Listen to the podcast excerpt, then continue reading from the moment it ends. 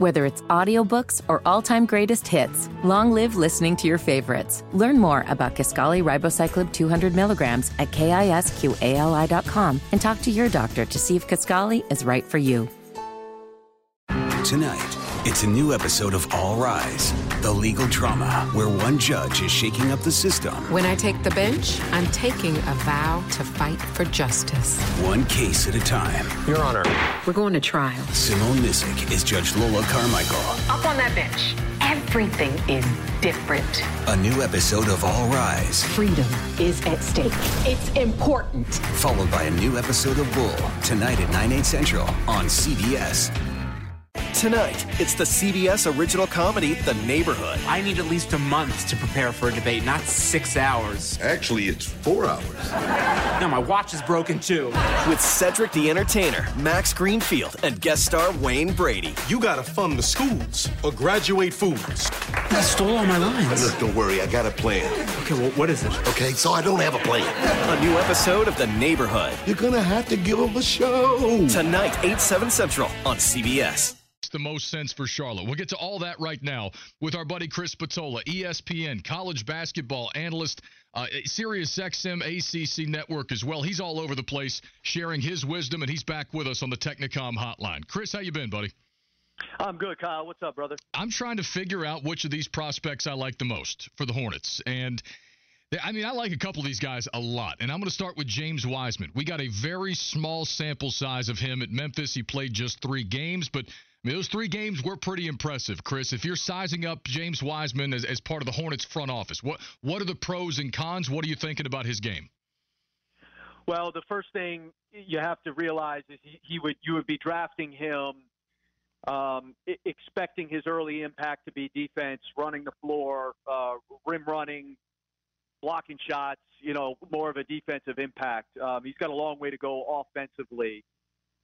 You know, anybody who watched him in high school, because as you said, we didn't get a huge sample size when he was in college. Anybody who watched him in high school, it was spotty, you know, and at 7'1", with his length, I mean, he does have tremendous, he's about 7'4" wingspan. You know, you're going to get a lot of things done in high school just because you're so much bigger and, you know, in some cases stronger than other dudes who are playing in high school. But you know, there were times he wanted to kind of be a Dirk Nowitzki-esque kind of a guy with a little fall-away perimeter type of a game, and that's just not who he was going to be in college, and it's certainly not who he's going to be in the NBA. So I like him, Kyle, as a prospect.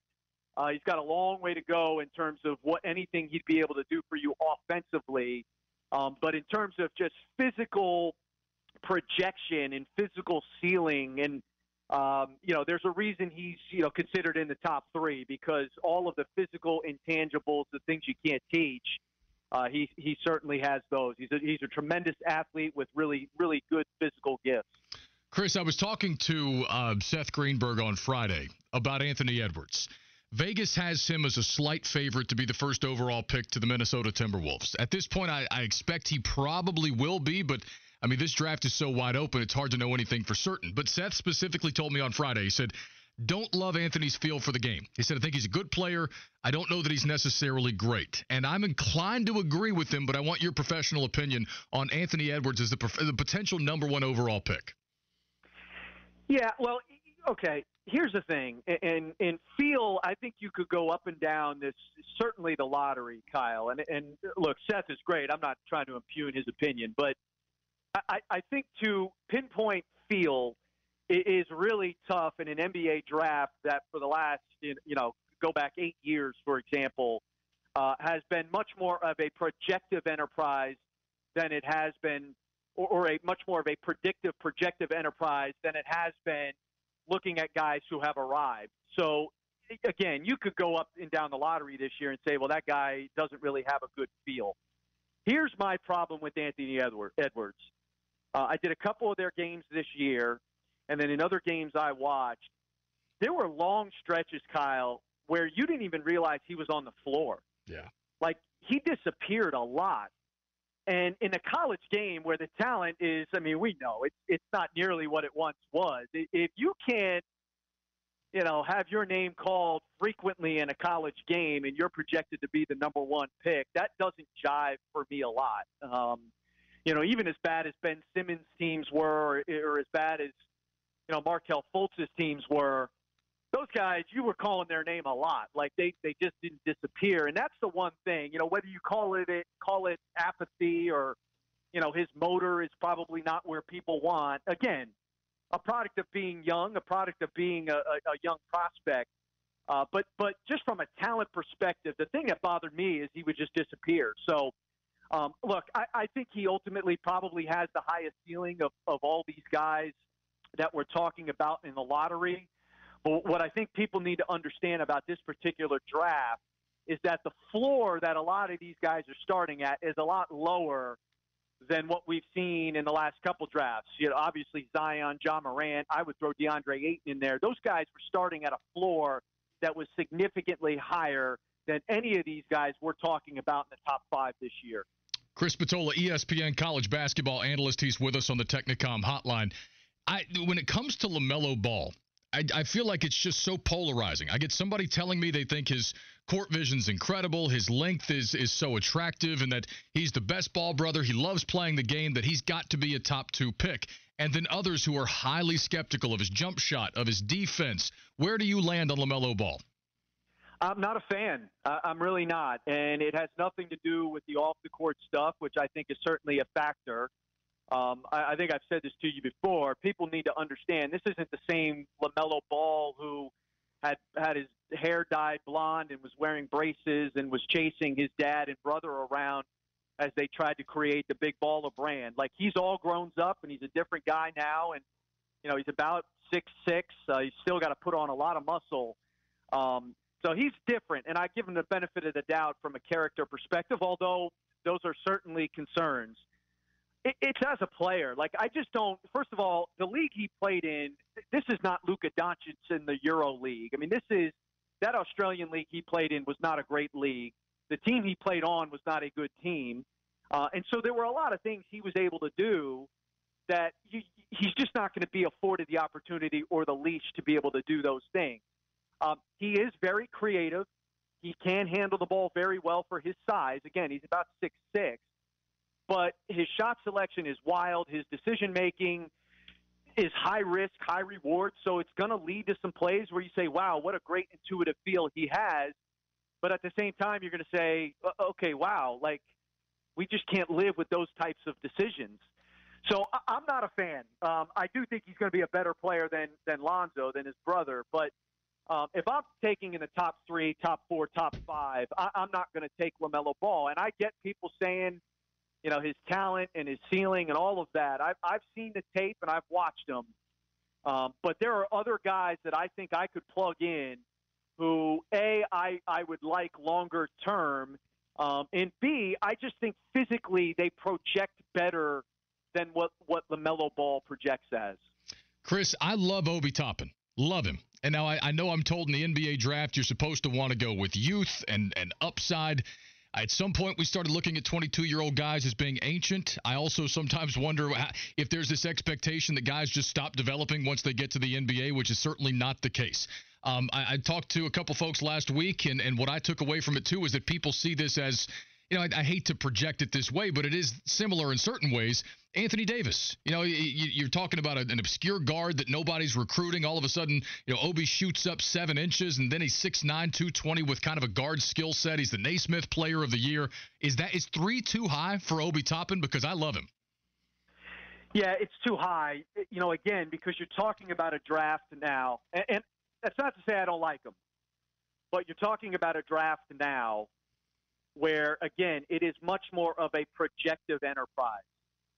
So, you know, again, I think you could, like, for example, if you're Golden State is different, Kyle, because obviously they are going to be ready-made as a playoff team, not necessarily a championship contender, but when you welcome back, obviously, Steph and Klay Thompson to that roster, you're going to be a playoff team. So you can draft, I think, strategically a little bit differently. If I'm Golden State, I'm okay taking Obi Toppin at 2. Here's what I love about Obi, Kyle, and this goes back to some of the things I was saying about, you know, for example, a Simmons or a Markelle Fultz or even an Anthony Edwards. What Dayton did this year was historic. and it was largely on the backs of Obi Toppin. Now, they had other good players, but the year that he had and the matchup problem that he was, it produced winning. It produced results, and I think there's a lot to be said for that. Look, he, like you said, he's got really good size. I think we fell in love, because we saw a lot of open floor dunks where he's going through his legs.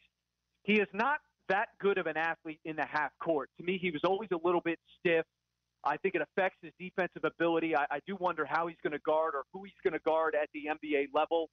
Some of the things that they did, that his coach Anthony Grant did with him at Dayton, posting him up, using him in pick and rolls, it's just not going to go in the NBA the way it did in college. So he is going to be a different player. But if you want maturity, you want an interesting skill set, you want a guy who can play multiple positions, you want a guy, for example, if you're Golden State, that you can plug in and he's going to make an immediate impact and not really rock the apple cart, then I love him there. If I'm Charlotte, I think there's other directions you can go. I'm not necessarily settling on Obi Toppin there at 3. Okay. Hey, a couple quick things. I'll let you go here. The international players, there are a couple, but the two that really stand out to most folks in this conversation, Deni Avdija and Killian Hayes. What are your thoughts? Yeah. I do like Avdija. I think people need to understand, because I'm starting to see a little bit of Luka Doncic. Yep. Well, they are astronomically different prospects, okay? Like, Luka Doncic was perhaps the most accomplished Euro player, international prospect, to ever come into the NBA. He was a once-in-20-years prospect. This is not hindsight. I said this before that draft. He was special. He was different. So Avdija is not Luka Doncic. But that said, he's 6'8", 6'9", with a pretty good feel. He's not a good shooter of the basketball. He's not nearly as physically gifted as Doncic. He's going to have to put on some weight. But I do like him, and I like him a lot better than Killian Hayes. And I like him in the top 5. I think he's going to be a very good NBA player. He's not the centerpiece of a franchise by any stretch. But I think in the next 2-3 years, he'll be a very good starter in the NBA. Hayes is an interesting prospect. His dad was a great player at Penn State. His dad was playing professionally in France. That's why Hayes is an international player. It's why he is French. So he's got sort of that feel. He's got a bit of an American / international game to him. He's got decent size. But Kyle, he's very dominant left-handed. He's a left-handed player. He's very dominant to his left hand. He's got a lot of room to learn how to play the game of basketball, as he should. He's a young player.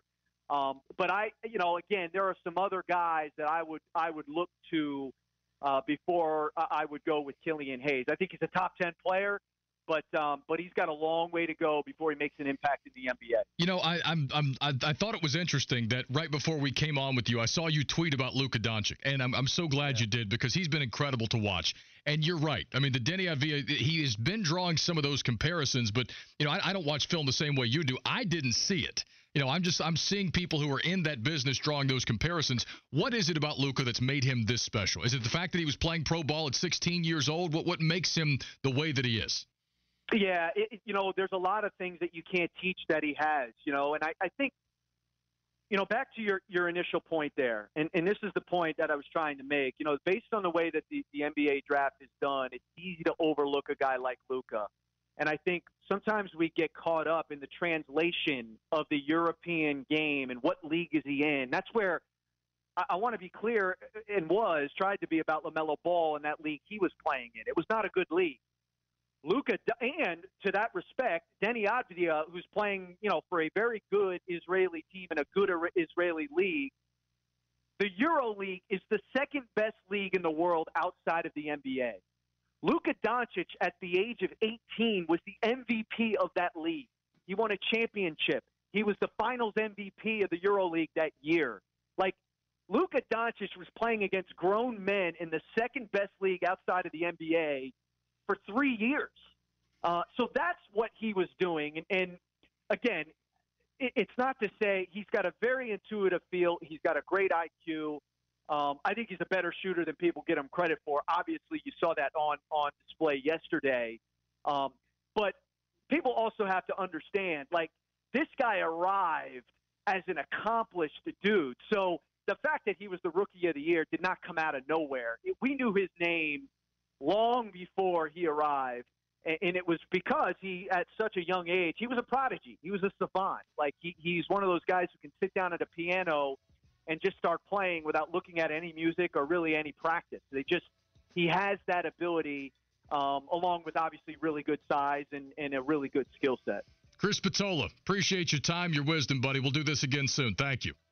No doubt, Kyle. Be good, brother. There you go. Chris Spatola, ESPN college basketball analyst, former Duke assistant, former point guard at Army, joining us on the Technicom hotline. He's got a good eye, and that was a good conversation.